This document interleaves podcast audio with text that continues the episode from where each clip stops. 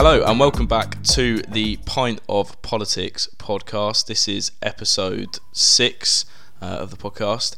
I'm delighted to say I'm once again joined uh, by my good friend Sam Howard. How are we doing, Sam? Yes, mate, I'm good. How are you? Yeah, not bad at all. And we're also joined uh, by by another individual, another another one of our good friends uh, who is uh, joining the podcast, uh, joining the hosting team here on a on a basis. Probably we'll probably say part time basis because I can't trust him to show up for every episode. Um, it's Joel Joel Burns. How are you doing, mate? I'm cracking. Good to finally be on, Connor. There you go. That's all good. So I've, I regret to inform my listeners that um, Joel does not come with subtitles. Uh, but but we'll uh, we'll do our best. We'll do our best to keep it going. I'll I'm speak gonna- politely. Yeah, you speak in a in a sort of uh, you know in the Queen's English. That's what we need to be doing. Right. We'll go on to what you're drinking first, Joel, because me and Sam have both got uh, pints from from sponsors, but I don't. You, haven't. I've, uh, what have you got? What No, no, you know me. You know me. I've stuck to a traditional classic. You know, you can't go wrong. It's a bit of brown ale. bit of brown ale. It's, it's a good shout to be fair. I don't mind. I don't mind the brown ale. Not any brown ale, Connor. Not any brown ale. Newcastle brown ale. So You got to specify that, not to be confused with other yeah, man. brown Ale. Proud of his roots. Proud of his roots. Well, I mean, it is infamous, but you know, Yeah, it is. Yeah, I think that's definitely the infamous is is the word for it. I think. Um, I don't know. If, is it? Is like is, is like brown ale got like a sort of reputation like Stella does in the south. You know, no, like, we've still got Stella as like the reputation. Brown ale's like Oh, a old old man drink. All right, okay. So you're you're Aye. officially officially admitting to being a 20 year old stuck in a 70 year old's body. I was born at fifty. What can I say? I've never I've never been young really. right, we'll move on to to Sam. What are you drinking? What are you drinking today, uh, Sam? Oh, I've got the um, Phantasticum Hot the Amazonic IPA from Pig Love Brewing. Right. Yeah, there you go. We've both we've both got a uh, a can today. Me and Sam each from uh, from Pig Love Brewing Co. Who have kindly uh, sorted us out with some free samples of their lovely beer. Got an interesting little tang on it, but it is nice. Um, so yeah, Pig Love Brewing Co. They're a brewery based in Leeds, which is where we all are right now. Um, there's a promo code that you can use on their website. Uh, it's News21. If you get 10% off um, there on any of their products that you order online. Um, and yeah, it's basically I, I did a little bit of research into them because I wanted to have a little bit to say about them. And, and the name Pig Love is, is an interesting name, um, but it comes from uh, the Venezuelan uh, cochino amor, which means uh, a big, raw, and passionate love for something. Which the brewers, who are who have Venezuelan roots, uh, say that that is their uh, they have a they have a raw and passionate love for brewing beer, uh, and they're doing a great job at it. So thank you very much uh, to the nice people at Pig Love Brewing Co for sorting us out with some beer. They did have us give us a nine percent stout as well, but I didn't really want to brave drinking that on the podcast. Um, I'll save that for for my own my own personal uh, my own personal leisure, not on here. Um, but yeah, good a good a good uh, drink. I've got the the Phantasticum Universe Amazonic Sour IPA, which is a 5.6%. Uh, yeah, very nice. I recommend checking them out. Uh, Pig Love Brewing Co. Um, and yeah, you can get rather 10% David off. Cameron esque name that. What? Pig Sorry, yeah, we're, we are a politics podcast. We can't we can't just skip up on that, can we? Mate, I could, mate, I could It's a feel brilliant the landing cogs for a film. whirring. He was trying to think. I could He feel wa- yeah. the cogs whirring. first of many, first of many singers. That's why, we, hopefully, you're now seeing why we recruited him. Me and Sam aren't as funny. Um, Yeah. But there you go. I think, Always Joel, when you try. Well, yeah, when you tried to, yeah, maybe not as large of an ego. When you tried to sell yourself to me on the podcast, you said, you said, um, I think you said something like, "You've got your Ricky Gervais and your Stephen Merchant, and now you just need Carl Pilkington." You're the Ricky Gervais, aren't you?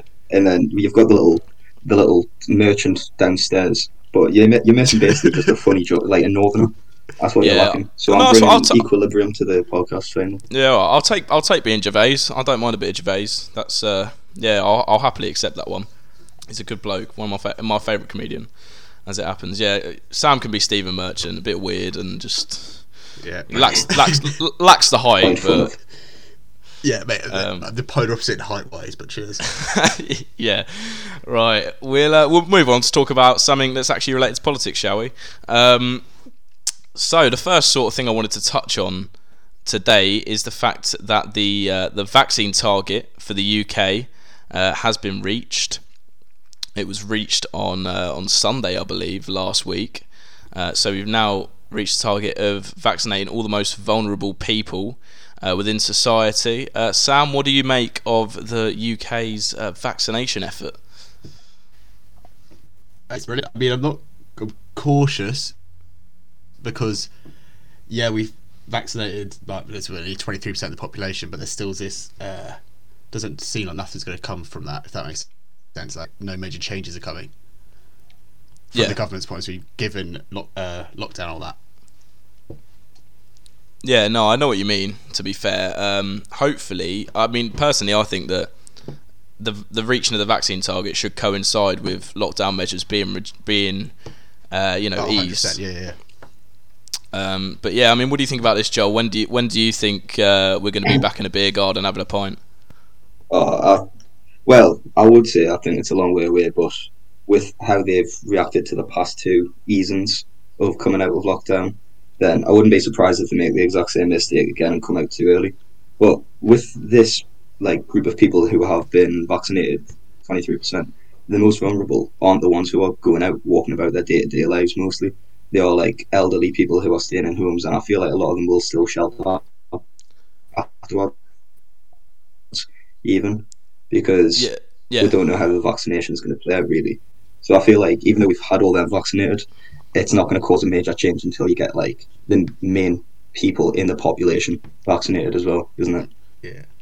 Yeah, I think that's a pretty good point. To be fair, like you say, it's those. I feel like the, you're right in the sense that these people might well choose to continue uh, self isolating or you know shielding, not going out as much as they might, um, even after they've been vaccinated, because of the the level of obviously fear this is the whole thing has caused. But yeah, I, I, I personally am of the view that now that the vulnerable are vaccinated, and, and like you say, those these people aren't the ones who are going to be benefiting from uh, pubs being open. I mean, I'm not saying that old people don't go to pubs, but what I'm saying is the lion's share of the people who are wanting uh, things like retail and um, you know and hospitality to be back open are individuals like our age and even a bit older who perhaps aren't as great of a risk to uh, to being severely ill with coronavirus as those who, who are being vaccinated are. But we've um, we're we're we're awaiting the roadmap that Boris Johnson's going to publish, uh, I believe, on Monday next week. So we'll have that to talk about uh, next week. I, th- I think it's probably going to be schools first, I'd imagine. Uh, then you know retail and things like that. Um, but what do you make, uh, Sam, of the new the, the brief sort of vague reporting of a potential uh, a new variant again? Uh, what do you make of all this? You know these new variants springing up all over the place. Um, it's always back to the same old. Whenever there's good news, there's bad news. There's never. Oh yeah, cool. 50 million, vac- 50 million vaccinated. It's 50 million vac- vaccinated, and there's a new variant. But they release all this details about new variant and say it might not work with the vaccines. Create this whole hysteria again, and then say, "Oh no, don't worry, the vaccines do work on it." It's there's nothing seems to change in my opinion. Yes, there's a new variant, but wait to don't know what the science does yet in relation to that. Yeah, exactly. It's definitely an interesting sort of point of view to to be you know publishing this information about vaccinations when actually about sorry variants when you don't actually know uh, the impact they're going to have. It's it's sort of speculative. And uh, Joe, I wonder if you had any thoughts on on sort of what the constant uh, reporting of these potential variants. What kind of impact do you reckon that's having on on just people's morale in general? Do you think it's it's for, it's going to encourage them to stay indoors more uh, and be more vigilant, or do you think it's actually going to have the opposite effect uh, and force people to sort of be more like, well, do you know what, sod this, I'm getting bored of it. It's getting a bit ridiculous now. Yeah, well, I think it's I think it's crucial to the way that they do deliver the reporting on it. So I think it's firstly stupid that they're gonna. It's the twenty four hour news cycle really that's causing it. It's like everyone's looking for a new coverage and like they're just looking for something that sells and fear sells. But the way that they're gonna cover it, if they're gonna create this mass hysteria I think there can be quite there can be created like some apathy around it because oh, there's been two new strains, there's been three lockdowns. When is this going to end? It's coming on to a year anniversary. Like I remember last year getting sent home early from uni, like uni. That was dreadful. That's in like three weeks' time. If you live in lockdown for a year, I feel like there's definitely going to be some apathy created around it, and there's already people who aren't really sticking to the guidelines, as there is. So I feel like that's just going to reaffirm their position and like their belief that this is all for nothing. But um, yeah. nah, I reckon if they it can also they can also broadcast in a way create fear that makes us more susceptible to staying in. But it's just it's I, I really dislike the way that they can just like straight up um that's just the, uh, the media keeping us up to date or something, but it isn't really, in my opinion. No, I think there is a there is an element, like you say, fear does sell, and the media are all clamouring for that next story, and quite often that next story that comes is uh, is the story of a new variant, uh, and they, they all jump on it, and I just think it's it's pretty strange, uh, in my view, for these sort of government ministers or medical officers or whatever scientists uh, working for the government coming out and saying, "Ah, oh, there's a new variant that we've identified um, that may." affect the vaccine. Well, it also may not. So it's a complete non-story as far as I'm concerned because you're not actually reporting any news there. There's probably bit there was probably a multitude of variants between March and November that were just never reported. The whole new variant mm. narrative only really came about, uh, you know, in in sort of in the winter that we've just seen over the winter and over the last couple of months. Uh, I, I don't know why it came about. There's obviously you might people will have their own opinions on that, whether it's to, you know, sort of drum home the message and, and try and keep people indoors, keep people conforming to the rules. It could be. Uh, I'm not denying that there are new variants. Of course, there are. That's how vaccine. That's how uh, viruses work. They mutate. But I just don't really think it's there's any point in. It's like the, like you say. The problem does lie with the media and the government. They're both they're both in uh, in the wrong in my view because one, the people who work for the government and the ministers shouldn't be coming out and saying all this kind of stuff anyway and two, the media just love it so much that they'll they'll they'll publish it with uh, uh, and you know publish some sort of big scary headline. But I think a lot of people are starting to see through it now. Um, to be honest.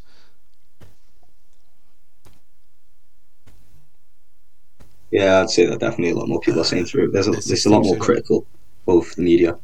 Like, yeah, definitely. Go on, Sam. What, did you have something to say?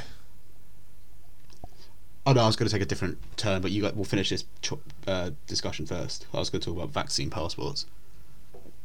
Well, I mean, we could. Oh, I've got, up... I've got a massive turn that takes me back to like last year. If, if I'm here, you know, with what we're saying about um, like the media, uh, with how like the media and how the government shouldn't be leaking that uh, this type of information because it's just yeah, like yeah. absolute like dog feed for the media. Like they'll just yeah. scram that up. Right, very controversial opinion that I had all the way back in the very beginning of the first lockdown uh, don't know how many of you are aware of DORA, Defence of the Realms Act, that was passed yeah, in both uh, Yeah. Yeah, yeah. Where basically government, for those who, who like don't know, government just passed legislation where they took, um, to some extent, control over the nation's media in order to, wait, at that time it was to forward war effort and keep like morale up. But I'd argue that you do need morale in fighting against it's COVID because you just sat in a building all day. Like it's it's it's nonsense, and yeah. I don't understand how it's not like I argue it's more ethical to control some ways in media as long as they're not using like over and around like if they if the government is control controlling the narrative entirely, then you're going to get a lot more uh, conforming to COVID guidelines. There's going to be a lot more like acceptance of their protocols and how we're going to solve it. Yeah, but no, I think you just having yeah. free reign of the media, it's went into a frenzy. Yeah, you definitely got a point. Um, and yeah, I, I, do understand the sort of uh, the link that you made there between you know, yeah, you do need to have, I think, positive public morale to uh, to deal with a crisis like this. Uh, you know, is COVID's often been compared to a battle or a war. Uh, I think Boris Johnson and, and other ministers in the government have used that language specifically, actually, uh, on numerous occasions. You know, we're, we're winning the battle, we're winning the war, or or whatever. So I think yeah, it is important to have a positive public morale because actually I think that does incentivize people to conform uh, more than it would if you're just drumming a message down their throats that's completely negative. Um, so yeah, it's a very good point. To be fair, um, and yeah, like you say, it's interesting to see uh, you know how the how the new variants do have an impact and how they are uh, reported in the media. But so, uh, so uh, as well as obviously the new variants and things like that, we've had. Uh, I saw a tweet in the week where basically this restaurant uh, that you that Chris Whitty goes to quite often. Uh, they were now offering an option for customers to buy a gift card, which allows Chris Whitty to get a free uh, meal, uh, basically on on the public essentially. So, uh, any particular thoughts on that, Sam? Are you going to be buying a gift card? Um, no, I can't say that. I can't say that I will be. Um, look, he's done. He's done a job. I I don't agree. I mean, he's He's done a job. more than I do. just just a job, I not just good or bad. Mate, I associate him. I associate him with lockdowns and everything. And I don't like lockdowns. No, look, right. He's done a good. He's done a good job. He's been trying to save lives and all this. Uh, I just, I won't buy a big. I won't be buying a gift card.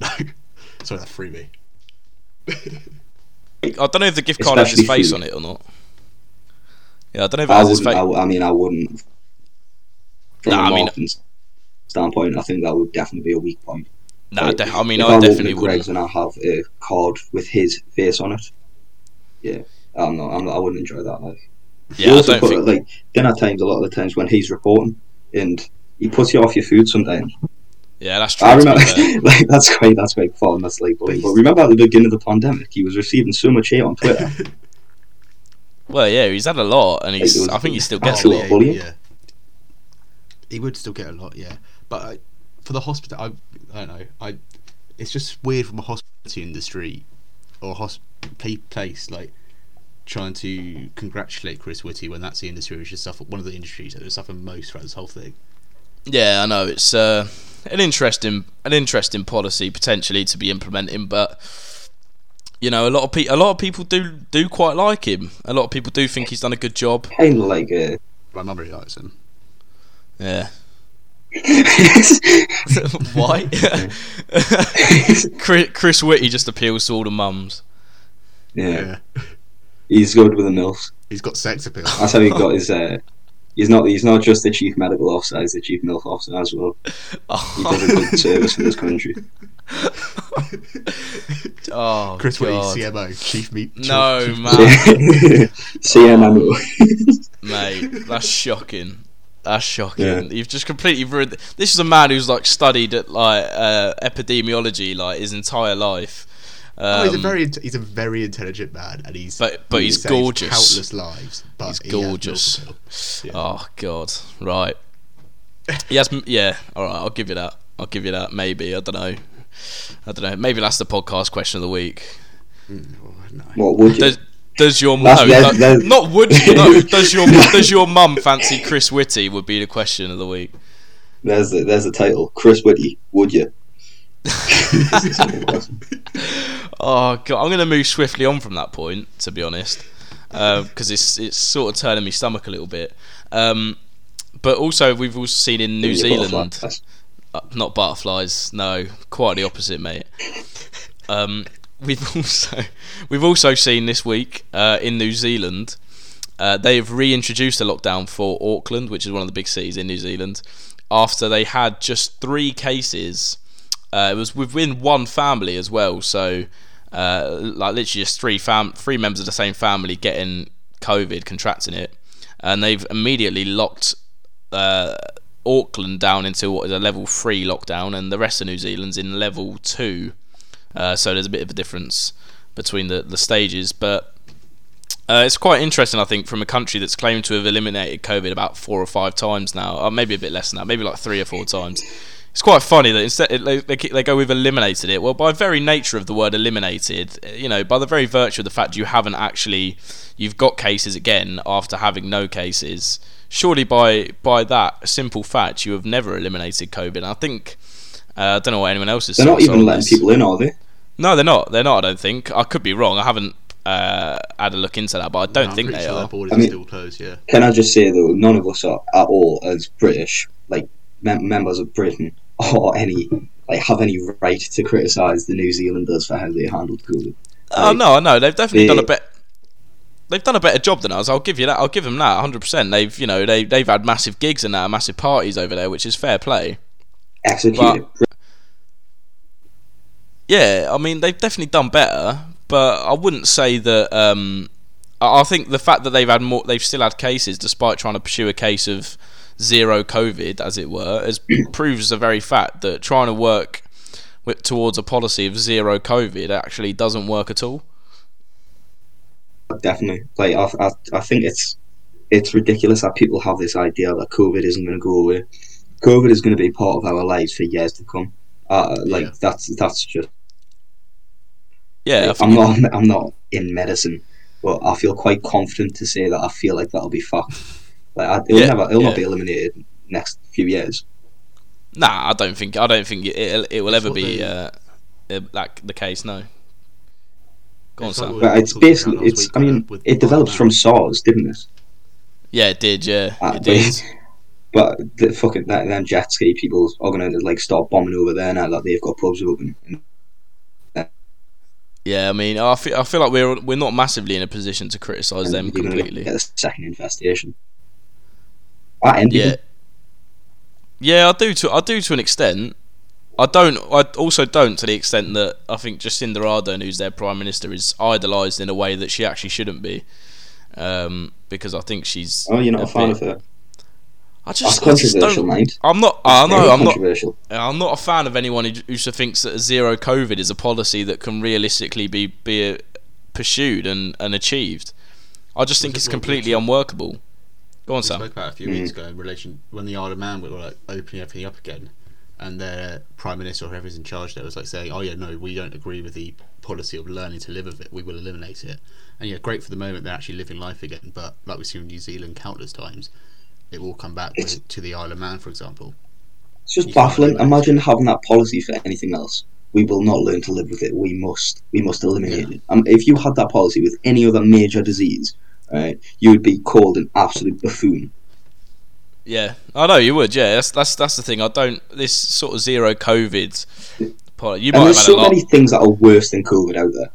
Oh yeah, you're tr- yeah, you're right. Um, you're right. You would have had a laugh with our um with George Aylett when we had him on the episode because he's someone who thinks zero COVID is uh is a feasible Oh yeah, strategy. I, I remember listening to that, and honestly, I, oh, I think I, I have somewhere in my notes. I have tons of like rebuttals.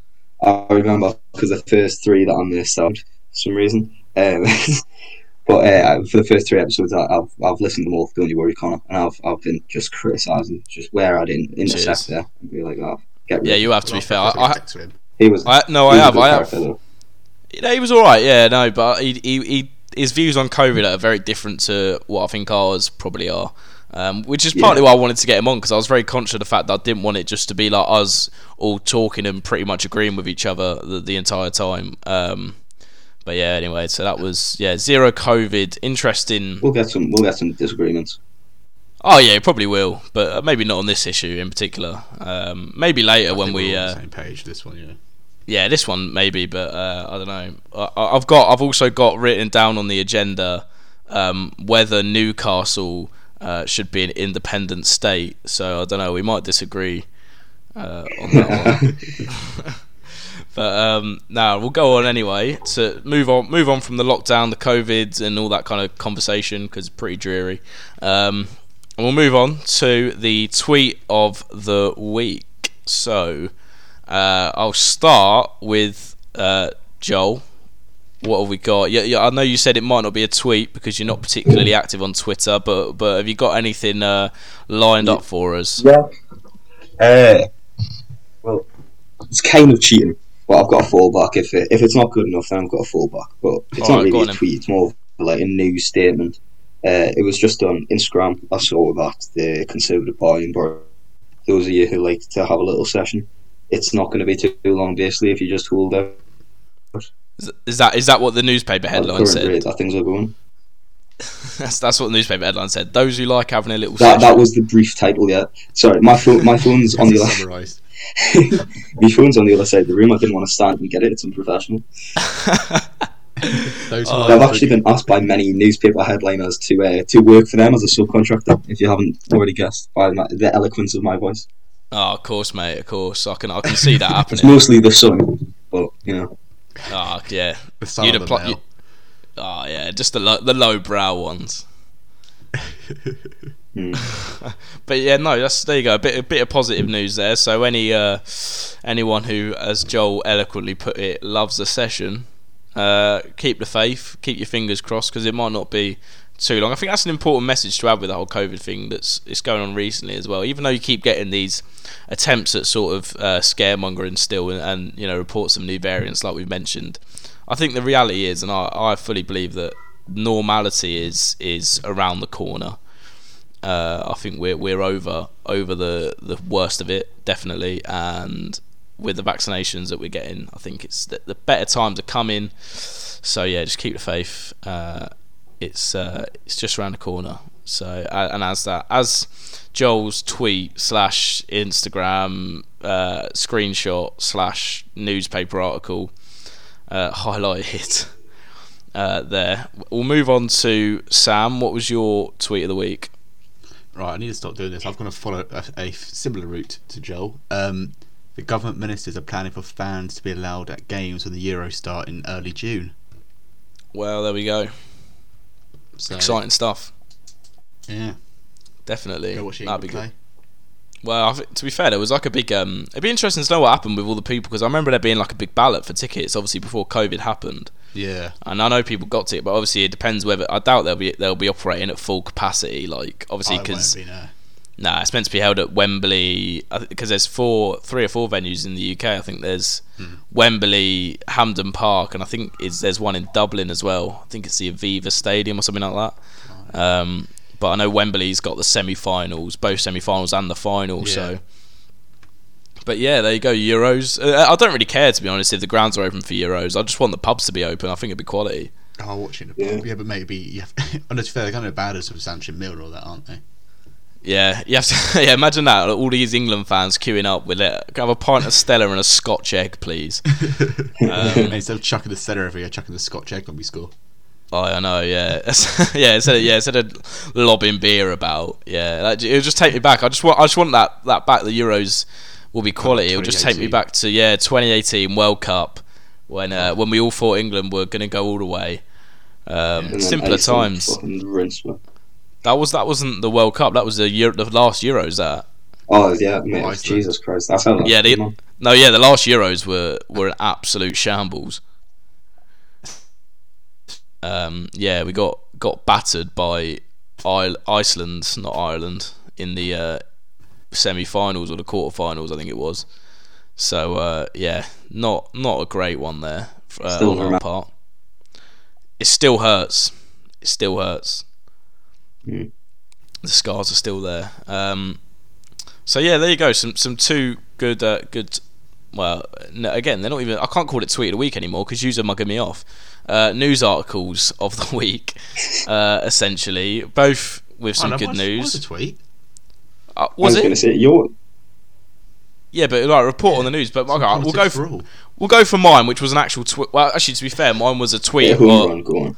mine was a tweet uh, from from a news article, so I'm kind of cheating as well. oh, so there you go, pipe down. Yeah. Right, exactly. I mean, it's just the hypocrisy really that does it for me, Connor. Yeah. All right, all right, I will, I will. But it's actually funny this. as well. So uh, interesting uh, story. Uh, two men from Skelmersdale, which I don't actually know where that is. I think it's in the Oh, north of not. England I'll out. Have a little Google um, while I tell you this this eloquence story about these two individuals from Skelmersdale who have ended up in jail after they attempted to jet ski across the North Sea from Amsterdam with two hundred thousand pounds worth of cocaine and they basically got caught because they ran out of fuel in their jet ski, so they had to call for help, I imagine, or something like that. Should have just And put they- the cocaine in there. And they Rocket What- fuel, mate. Or the cocaine in the jet ski. Yeah, man. You're not seeing what people advertise it as. Pure rocket fuel, mate. Absolute flake. Makes jet skis go from Amsterdam to Paris. To Paris, they weren't going to Paris. They were going to Skelmersdale, Oh. mate. Skelmersdale is in. Um, to be fair, I can see why the fuel ran out because apparently it's it's in Liverpool, north of Liverpool. So if they were riding a jet ski all around from Amsterdam, they're going all the way up past the Shetland Islands, all through the British Channel. Well, There- yeah, I was there's no say fuel either way tank in they the have to world go. big enough for that. Like, That's absolutely superb. Um, I, I'd love the optimism, to be fair. Um, but yeah, two. Anyway, two. There you go. Two Skelmersdale men.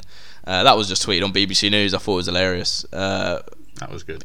behind bars, two hundred thousand pounds worth of coke. I bet the police how many officers. years who it's got? Uh, I can't remember. I'll try and have a look. Um, John's figuring I'll, out if I'll, it's worth it. I'll yeah, it's just trying to work out the the, the, the cost uh, to jail time ratio here. Yeah, yeah, yeah. Cost benefit. Uh, I bet the police who uh, who found it had a good great night after that, didn't they? She's 200 200,000 Well, to be pounds fair, it's probably they probably undersold it. There was probably more cocaine on that on that jet ski, but they probably just put it to the side. Yeah, you now. reckon? Hang on, Uh, right. I've got it. All the I've police got it. love it, man. I've got the article here, right? Um, so they were f- they'd f- they've ended up in jail. Um, they re- it was just on the thirtieth of September. Still can't find out how long they're they're jailed for. They may not have been Uh, sentenced yet. Nah, it doesn't say they've just been jailed. Yeah, I I think they're wait- awaiting sentence. So um, there you go. They I'm looking at looking at pictures of them and all. They look like they don't look like the type. That's a lie. They definitely do. I was um, going to say I had a look there before, and they definitely do. I know, right? Well, what There is we a go. type that's very offensive? Oh, I'm Yeah, sorry. I'm sorry. No, Just I can't stereotype. Can't stereotype. Scouser, I didn't- that's just because they're scouse. I didn't, I didn't say that. that. You implied it. Nah, not me. Right. We'll move on from the tweet of the week to another uh, sort of more light-hearted feature. Uh, I want to sort of get these going on episodes on a sort of regular basis. Really, I want to get something that's sort of a bit of a laugh because I'm conscious of the fact that is sort of the whole idea of these podcasts was to create a nice balance between politics and having a laugh, and I think the balance uh, in recent episodes has been more in favour of politics. So I apologise if you were here for the highbrow uh, conversation and discussion uh, that me and Sam offered, but we will get back to it after we discuss uh, our political politics based five-a-side football team. So essentially, I've asked both Sam and Joel to put a five-a-side football team gonna together. Yeah, drag that down. Yeah, so I've asked them to put together a five-a-side football team for us. Um, so we'll go through. Uh, we'll start with Joel because Joel, I, I think you're pretty, you're pretty happy with yours, are you not? Oh no! Please, please leave me to last because I've done something that's quite fucking. I've done, it's quite sneaky. I'm not gonna lie. Right. Okay. I'll, I'll leave you to last. We'll go for Sam then first. But if you have done the exact same thing from here, then I'm gonna be raging. well, we probably haven't. We're not as clever as you, mate. No, no, definitely not. Nah. definitely Right, not. Sam. We'll go. We'll go for you then, Sam. What is your your five? You tell us your formation first that you've gone for, um, and then tell us your team. Okay, so I've gone with a two, two one one. Right. Two one one. Yeah. Got no one in that like. Yeah, two, one, two, one, Yeah. one formation. Uh, a Where's the in goal. goalkeeper? He's uh, he's six. Where's Oh, mate? two, Do you one, know- one. do you know Oh, sorry, what mate, I can't do formation's maths. Yeah, It's two on one. That adds to that makes four, Joel. Yeah, English and math Well, are neither on on my strong points. right. Go on then, Sam. Who's who's in the Right, nets so for you? Abe Lincoln. in- Abe Lincoln, Abraham six Abraham. Lincoln in goal. Mate, tallest present of all time, six foot four, knows what he's doing. He can cover. He's got big. The five-a-side legs, cover net? Each corner of the five-side posts. Yeah, you don't need a five-a-side net. You don't Yeah. need a tall Mate, goalie in a. mate. Uh, he needs to be nimble No, though. mate, He's not, he, I'd need say Woodrow legs. Wilson if you're going to go American Mate, long presidents. legs. He's I'd got say long legs. Nah. I'd say five-a-side goals. Five-a-side goals, right? They're often wider than they are tall. So you need someone who can get down Yeah. quickly. I don't know. I don't know if Abraham Yeah, Lincoln's but I got that in still him. think, Nah, but you still, but mate, but you still I need don't a lot. You still Especially need from the grave, like. what they're doing. uh, yeah, to be fair, I should point out that I did say you could you could choose dead or alive. Um, all right, cool. So Abraham Lincoln in goal. So you got you on a two-one-one. have you? Vicious. I, I will never. Uh, who are your centre backs then, Sam? Right, so I've gone with Boris Johnson. We've seen him all s- rugby tackling a child, so I think he can bring some viciousness to that back line alongside Nicola Sturgeon. Interesting choice. How do you think that um, sort of polarizing partnership will work? There's not really much chemistry at the back there. No, but I think the manager can make them work together, and I think Nicola Sturgeon, she's going to want to get up and attack. She's going to want to get back. She's so vicious. She wants to win. So Boris Johnson's just like the Boris Johnson's the anchor then, is he? He just stays Yeah, there. yeah. Yeah. And then look, look, Alright. she can do what she wants, but she's vicious. Then I wanted someone in the middle who can connect the two. Right, tactically, he's smart. He's ready to backstab if he needs to. I've got Michael Gove. I, I, like think, that. you I, know, like, I like the He's a tactical genius. He's a tactical genius. He's backstabbed his mates before. He'll do it again. yeah. And then striker, I wanted someone who's also a bit vicious, like Nicola Sturgeon, who's had a fight for their position all their life. Uh, who's also a bit quick. I think Priti Patel could do a, do a job for me up top. Priti Patel up up front is she? Yeah. Interesting. Yeah, Very interesting. vicious. So she'll be like she's going to have to prove a point. She's been fighting all her life. Yeah, I, no, you got a point. You have got a point. I'll uh, I'll accept the logic for Patel up front. Um, so yeah, and then who is your uh, who is your manager for your team, Sam? with um, Vladimir Putin. How is that going to create an alliance between Sturgeon and Boris? yeah, how's that going to create any sort of chemistry I there don't- I at, the, at the back? Think about that. That was one of you your. Uh, you you said you Good said when I when I asked you about Johnson and Sturgeon at the Well, back, thank you. you said you said the manager would be able to bring them together. No, no. I said it's a Yeah. manager's job. I didn't say he'd do it. I said he'll have to find a way. I think there's. To be I think fair, there's he's definitely got his ways. He has his ways. Mate, mate, he'll he'll find a way. got a point. You have got a Yeah. point. So um, I, I, I don't I don't mind that team. So I'll give you that. Yeah, no, I'll give you. It was it was all right. So Abraham Lincoln in goal because he's massive. A back two of Boris Johnson and Nicola Sturgeon. Uh, a midfield Michael Gove and up front Priti Patel, managed by uh, Vladimir Putin. There we go. What a team. Uh, let us know what you think of this. Um, we'll go for my team next because Joel Joel specifically asked to be left till last because he's thinks he's done something amazing. Um, so we'll do that. We'll leave him. We'll leave him till last. We'll go for my team. Uh, I've gone for in goal, a, a bit of a maybe a less of a high profile uh, politician, but it's uh, the leader of the um, Scottish uh, Scottish Nationalist Party in the in the House of Commons. It's Ian Blackford. I thought um, No, I thought he'd I thought he'd make a good keeper because he's just he's he's a big geezer, isn't he? At the end of the day, so um, I think he'll do a good job. At years ago, Arsenal played that guy, play that team. you are. goalkeeper was out in the pie. Yeah, No, yeah, that that'll be what it was like. Yeah, when when Arsenal played, um, sub-goalkeeper.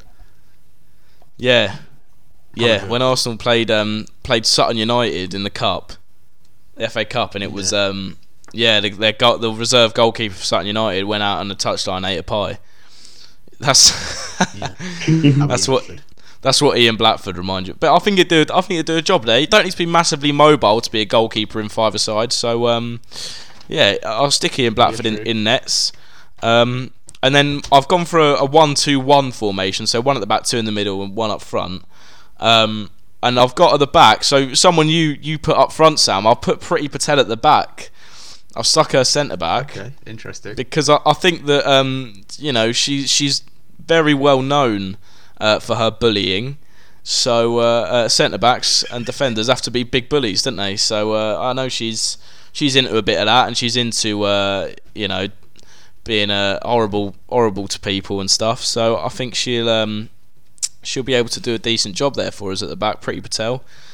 You know, just sliding in, doesn't really care about anyone else. Home secretary as well. You've got to be a bit of a bit of an horrible person to be doing that job. So, and that's that's the kind of thing I look for in my in my defenders.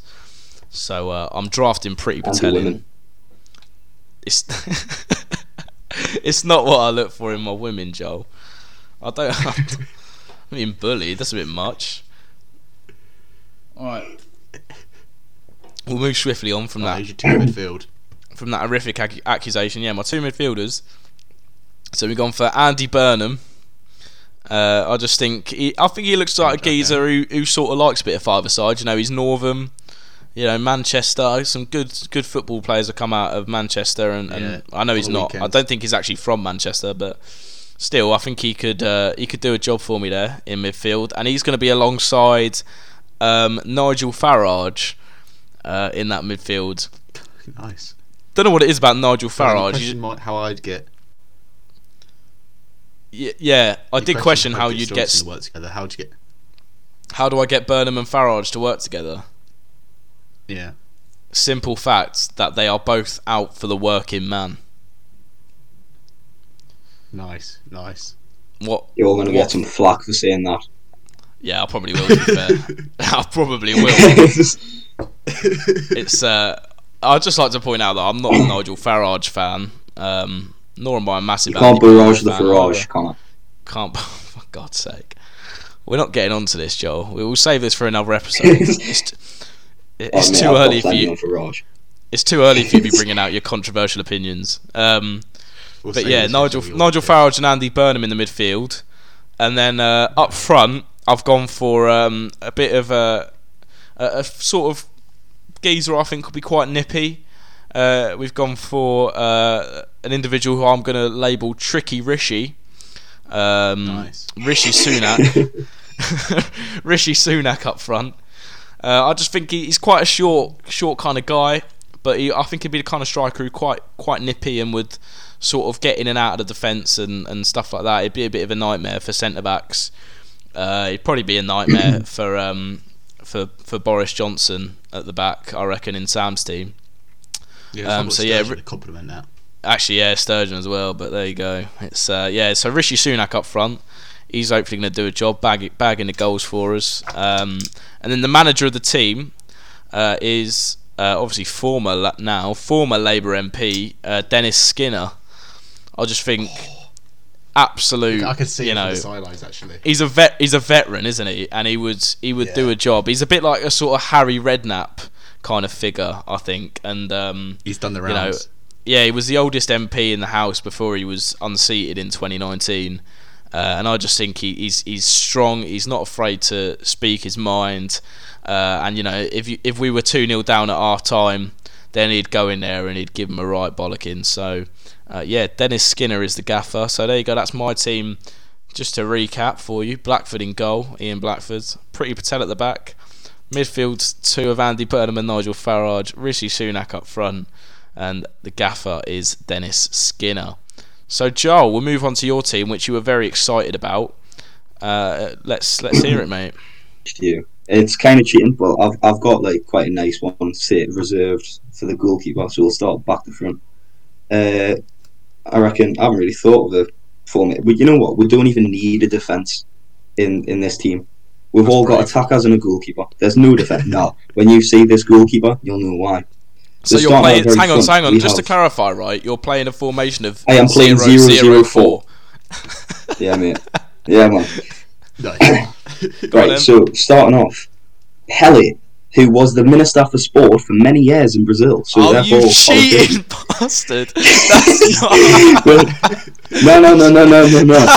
Okay, now, point two, right? Zico, also known as White Pele, right? We got him up top as well. Now, also, Gianni Rivera. Hang on, right? hang on, hang on, hang on, hang on. Hang on. Right, I'm, hang on, I'm just going to stop you there. What, what did Zico do in government? Zico was also the Minister of Sport for Brazil. I'm fuming here. Oh, I'm fuming. He's actually like, oh, I'm not. for one of their state governments. I'm not having this. I go don't on know then. which state it was. I've, I've had it. Yeah, so we've got Zico, then we've got Gianni Rivera, who's AC midfielder, back in his prime. You know, he's, he's he was also. Well, I can't remember what he exactly was in politics, but we'll, uh, we'll I'll find out for you now. Uh, I've done this this morning when I first woke up. Anyways, moving on from Rivera, George Weah, who is uh, uh, now president. We all know George Weah, yes. I I, th- I believe he's I the Libyan Weah, yeah. president. Yeah, he's now the Libyan president. Yeah, he is actually So it. if- you tell me that that man is not a pol- politician, then you have got something else coming. So that's a No, I'll strong give- thought. I'll- I think that. That's a strong. That's a strong politician. That's the, probably the most politician one we've had out of your team. I'm Yep. absolutely. No. I've, I'm here. What? Because mine's going to win, right? Okay. And now this this is the piece de resistance. This is why we don't need any defense. Uh, it's a controversial one. I don't think many teams would give him a chance to play in the modern day. But Nick Griffin of the BNP, who was elected to European Parliament in 2007, simply for the fact that he didn't want, he wouldn't let anything in. Would he? so there's that for you.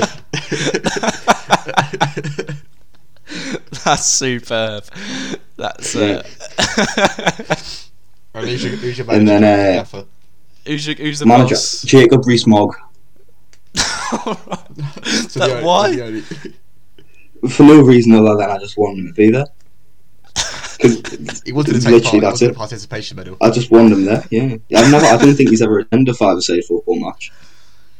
He probably, he probably hasn't. He isn't. Doesn't strike me as the kind of man. But to be fair, with a team like that, you don't need a good manager, do you? Really? You'll get so you'll get what what he will provide is that everyone pays subs. He'll definitely find a way to get money from your pocket. Oh yeah. So Unbelievable. That's a- That suppose that's that's a that's a benefit. Make sure you pay before you play. I'm fuming here. I'm really not happy. Completely, ru- completely ruined my whole my whole Yeah, I'm feature. followed by the rules. Why are you angry? No, you did. To be fair, you did. um, you just you just found a Mm. loophole. Uh, all right, I'll have to I'll have to make sure the next time I do a feature similar to this that you don't. You, there's no loopholes, but I'm sure you'll manage to find some anyway. I'll find uh, a. Yeah, I know you will. Um, yeah, okay. so that, wa- that was a team with uh, with Pele. Uh, a a George fr- way. a front four of Pele, Zico, George Weah, and who was the other geezer? He's Italian, wasn't he? Former former chamber of deputies of Italy. So Of that Italy. is definitely a po- political. What was his What was his name again? He's de- uh, sorry for butchering Italian, uh, but Gianni Rivera. Gianni Rivera, and then dubbed Italy's golden boy by the media. There we go. So- and then Uh, yeah, Nick, Nick, Griffin, Griffin well, in goal. famous BNP. Jesus Yeah, man. Christ, man. All right. Uh, managed Yeah, by. Jacob Rees-Mogg. We should point out. Uh, I was going to ask. Yeah, man. I was going to ask which team people think would win out of our five-a-side teams, but I think it's pretty obvious uh, that you know. I'm not but sure then Johnson again, and Sturgeon stuff. Well, no. But then again, it, I think to be fair, I'll make the case for the fact that in 2021, my team's probably going to batter all of yours because you've got people who are dead, haven't you? Well, Sam has anyway. So um, yeah, I think maybe I'd uh, I'd do uh, maybe do a decent job there, but um, who knows? We'll move on um, to the story that Joel actually brought up with me uh, today when I sent sent the lads over the agenda for the podcast, and he said, "Oh, you're not going to talk about this," um, and it is a story. Uh, Joel, do you want to explain it to us uh, about Princess Latifa in Dubai? I am furthest from the expert on this topic. Um, basically, I woke up in the morning and saw a princess has been harboured, and uh, ba- yeah, I was like, how can we not talk about this? But basically, in the United Arab I believe it's in Dubai, like literally yards away from one of their famous like hotels. Um, there is a princess being held hostage. So I don't know where she's a princess of. Probably She's, an Arab um, nation. She is the daughter of Dubai's millionaire ruler. I'm going to try pronounce his name right. Mohammed bin Rashid Al Maktoum. Easy for you to say. That's not very. Uh, it's not good parenting. No, yeah, so literally, he, he he has done it to his own daughter. Yeah, Oh, so it's him that's Um, locked up. Well, I mean, yeah. It's this his happens daughter. in fairy tales. If if if there was a dragon there, it would be romanticised. But just because it's in the UAE, everyone's trying to attack them, you know, and gaslighting them. But w- in all of our like you know Western traditions, are you know, trying to defend there's- this? No, no, no. What all I, I have, I've got. I'm going to say this now. I, I have not once been told uh, by anyone who, of the UAE government or monarchy that I should defend them. I think that this is a completely good idea on my own behalf. There is no influence in my thought here, but I'm just saying it's not a clear cut. You know, you don't know what she's done. So apparently, apparently, according to the sheet, her father, uh, um, she was tricked into leaving by criminals who wanted her money. She is safe and well, and she, he wants people to respect her privacy. But then Yeah, in well, a I mean- video filmed in 2019, she said this: "I'm a prisoner. this villa has been converted into a jail. All the windows are barred shut. I can't open them." I mean, yeah, I mean, there's worse places to be imprisoned. True, but you're also imprisoned. By your, by Yeah, your father, by your dad, by your own dad. Yeah, uh, from what I gathered of it, I did have a little read of it earlier today, and she'd been basically uh, she tried to leave Dubai, I think, permanently, uh, and her old man basically was like, "Nah, I'm not having that." Um, Yeah. exact quote as well, actually, um, and and he's just stuck her away pretty much. It's a bit mad. I don't really know much much about it, but um, yeah, that, that's the In- only. So, but it happened. In, so she was. ki- So she tried leaving in 2019. Um, no, sorry, in 2018 or something like that. How she leaked this? So it, okay, so this is so the video which has come out came out yesterday or the day before was filmed in 2019. Right, summer 2019. Sky got in contact. Sky somehow managed to get a phone into her. She filmed this message to answer various questions. Um, um, but yeah, but they promised not to release the video until she said that it was okay. But it's been nine months since they last heard from her. So her friends had released it to the UN. So that's how it, that's how Sky have released it now. Their friends gave it to the UN. Jesus Christ! Yeah. Wow. So, what do you think go. is going to happen with this? Do you reckon there's going to be any foreign intervention? Nah. don't know, not to the UN, not really saying not to Dubai. I mean, it's they own there's lots of money. And that I will- don't think any. I don't yeah, think it's but a they, big. they, they don't exactly have a military. oh, I know, but I think They they're don't probably. have control over the Gulf. Oh, yeah, true, but I reckon it'll only be a case. It, I think other countries would only intervene if it was one of their own citizens. You know what I mean? I don't feel like yeah, they're going to be yeah. that. They're going to be that bothered about. I mean, it's it's obviously wrong, but what's what what do other countries have to have to gain from you know intervening in the situation? It's obviously wrong, and they can probably condemn it, but that's probably all they'll do, if anything. I haven't actually seen anyone. Uh, I think I actually I think I saw Dominic Yeah, Raab the- the, say um, something about it. Yeah, he was basically saying like, uh, "Are we always advocates for human rights or something like that?" And that was the extent of it. But it kind of links back going full circle to talk about COVID. COVID is the news cycle that people care care about at the moment. We're vaccinated today, Yeah. so in no. way, like, the media's got even bigger things to talk about. Yeah, I suppose you're probably right there. Um, but yeah, Princess uh, Princess Latifa uh, of Dubai, the son of the son, the daughter of the uh, the I don't know what the official title is of the ruler of the the United Sheikh. Arab. Is it the Sheikh? The shape. I think it would be the sheep. Sheikh or Sh- I don't know. It's S H E I K H in it. Sheikh. I, Yeah, don't, I yeah. think I'd that's say Sheikh. I think it's shake, you know, because I've been to Egypt. Uh, I went to a place.